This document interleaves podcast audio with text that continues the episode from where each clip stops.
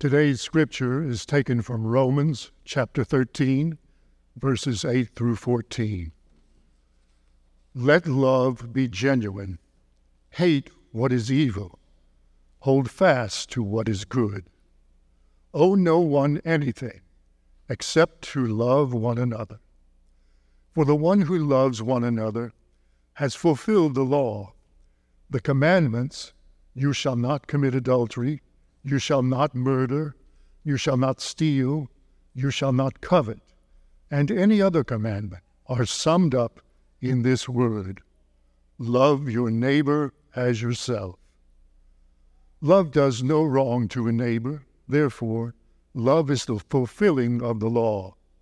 Besides this, you know what time it is, how it is now the moment for you to wake from sleep. For salvation is nearer to us now than when we became believers. The night is far gone, the day is near. Let us then lay aside the works of darkness and put on the armor of light. Let us live honorably as in day, not in reveling and drunkenness, nor in debauchery and licentiousness, not in quarreling and jealousy. Instead, put on the Lord Jesus Christ and make no provision for the flesh to gratify its desires. The word of the Lord. Thanks be to God. You may be seated.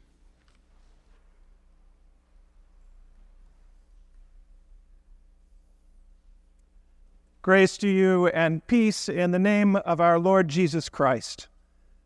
I am grateful for the invitation uh, from the pastor, from the elders, to get to be with you all again. It, it's been a long time. It's been a COVID time in between, so it's good to be together again. I'm especially glad to be here on this day of Lawson's dedication.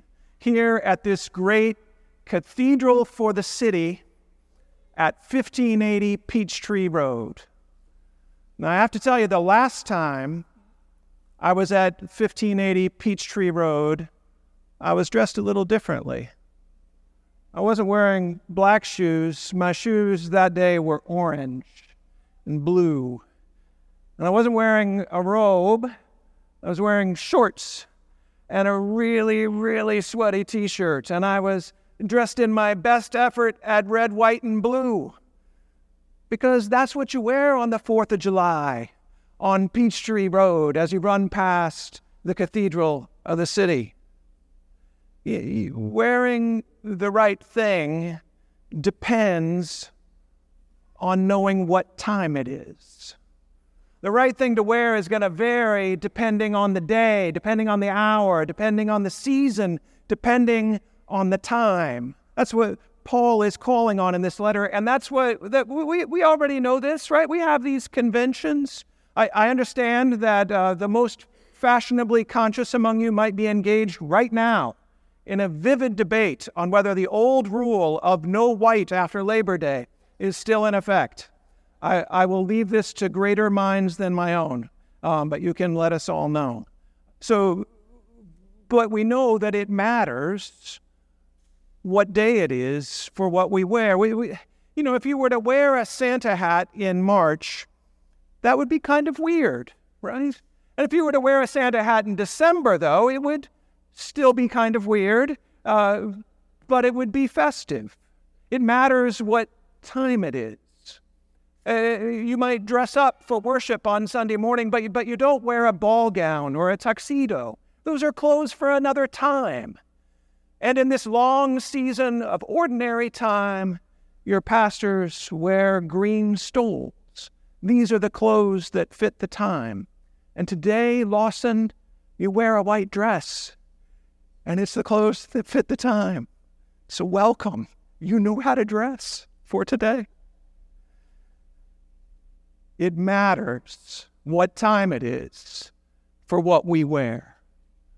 And that's what Paul wants to teach us today in this letter to the church at Rome. Today's passage tells us what time it is, and it tells us how to dress accordingly. So, what time is it? I can, I can hear the voice of my grandfather, my, one of my consciences as a preacher, growling in the back of my head saying, It's time for you to get to the point of this sermon, boy. What time is it? You might want to sneak a look at your watch and you see, oh, it's 11:38 on a Sunday morning. 11:38. Paul, th- those things are both true, but Paul is pushing us to a deeper chronology, a deeper sense of time. And Paul says directly to the church in Rome, you know what time it is. Paul says, you know what time it is. It's the hour to wake has passed, and salvation is nearer now than when we first became believers. What time is it? Paul says, it's time to wake up. What time is it? Paul says, it's the time when salvation has drawn near. You've got to understand what a countercultural word that was to that church in Rome. Salvation is nearer now than when we first became believers. How can that be, Paul? Because we're further away from the death and resurrection of Jesus and he still hasn't come back. You're telling me it's nearer? It feels farther away. And now we see the power of the Roman Empire ascendant. We see threats of persecution. You know, when you get here, they're going to put you in jail, right? And you're telling us that the hour of salvation is nearer now than when we first believed it feels farther away. But Paul insists the hour of salvation is nearer now than when you first believed. He brings that same word to us, and it is to us as well a countercultural word. It's a countercultural word because of the narratives of despair and decline that swirl all around us in this present cultural moment. Those narratives cross the entire political spectrum. You know them, you hear them, they're just in the air right now. You hear conservative narratives of decline that would say, look, there's there's crime in the streets, we've lost control. The southern border is porous, we've lost control there. Ideology is taking over control of our public schools, family values are in decline. Eh, it's a, it's a carnage that makes the American dream impossible. It's a narrative of decline. And you know the narrative of decline that uh, you might hear in liberal quarters. One said mid century we had strong labor unions and uh, a vigorous middle class, but now we have exploding economic inequality. Now we have uh, resurgent racist violence. Now we have the basic institutions of our democracy under threat the rule of law coming unraveled, a narrative of decline. And you, you know the centrist narrative, too. The centrist narrative is really simple. Once there was a center, but now the center's gone because of polarization. And now all three of these, they represent different diagnoses of the present moment. They accentuate different things, but notice all of them arrange the data that they select in the same direction. All of them build narratives of decline. And so when Paul says salvation is nearer now than when you first believed, it's a word that is a word of judgment on our times and a word of grace for our times. Now, don't get Paul twisted here. He's not giving us a narrative of progress. A narrative of progress would say, We are getting closer to salvation. We are making things better. We're making it closer and closer to the hour of salvation. No, no, no. Paul, Paul doesn't say that. He doesn't say we're getting nearer to salvation. He says salvation has drawn nearer to us. And God can draw nearer to us even when we are pulling away from God. Right? But the decisive fact of the universe, the decisive fact that defines the direction of history, is not what we are doing. The decisive fact of history is the decision that God has made for the world in Jesus Christ to love and reconcile the world to God's self. And so Paul says, the hour is nearer now than when we first believed. Narratives of progress and narratives of decline, they make, they make the same kind of theological mistake, both of them. They both want to fix that moment of salvation. They want to fix the kingdom of God, the reign of God, as a point on a historical timeline that is kind of like all the other points on the historical timeline, right? But, but the reign of God is not something that happens in 33 AD or in 1776 or in 1962 or far into the future in 2112. Rather, the reign of God is not a point on the timeline. You've got to think about it instead like a line that bisects the timeline, that breaks the timeline open, that judges the timeline, that loves the timeline into transformation, that infuses it with meaning, that changes every moment along the timeline. That's what it means to say that salvation has drawn near. When the great theologian Karl Barth was commenting on this passage, and he, he did this in a commentary on Romans that he wrote and revised again and again through the 20s and the 30s in Germany, as the world around him was falling apart, as the Nazis were rising. And he said, The great mistake is to assume that the reign of God competes with other moments in history. The reign of God doesn't compete with other moments in history. The reign of God defines all of history. So, so to update it for us, it, it's not like saying the reign of God is a bigger deal than the fall of Rome. It's not like saying the, the coming of God is a bigger deal uh, than the Civil War or a bigger deal than 9 11, or, if you will pardon the heresy, it, it's not even saying it's a bigger deal than Taylor Swift's Eras tour right? It, it's not a moment like those. It's a moment that transcends them, judges them, loves them, transforms them, changes the whole character of time. This is what it means to say that salvation is nearer to us now than when we first believed.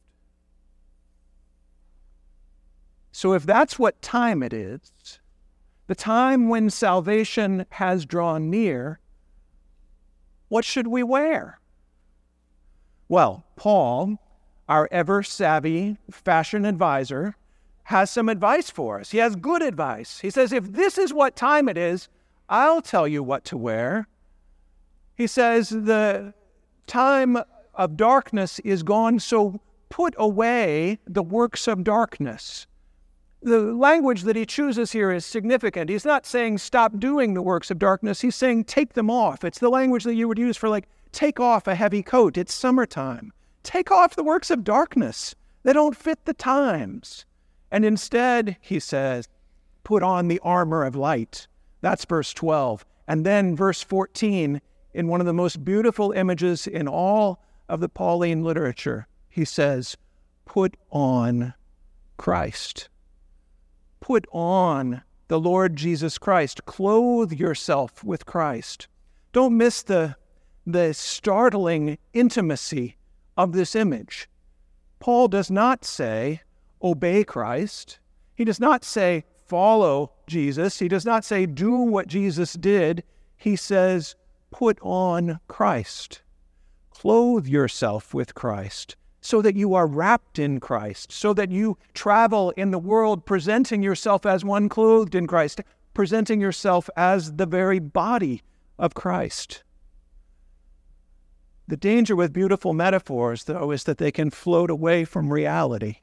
So, what does it mean in our lives to be clothed with Christ?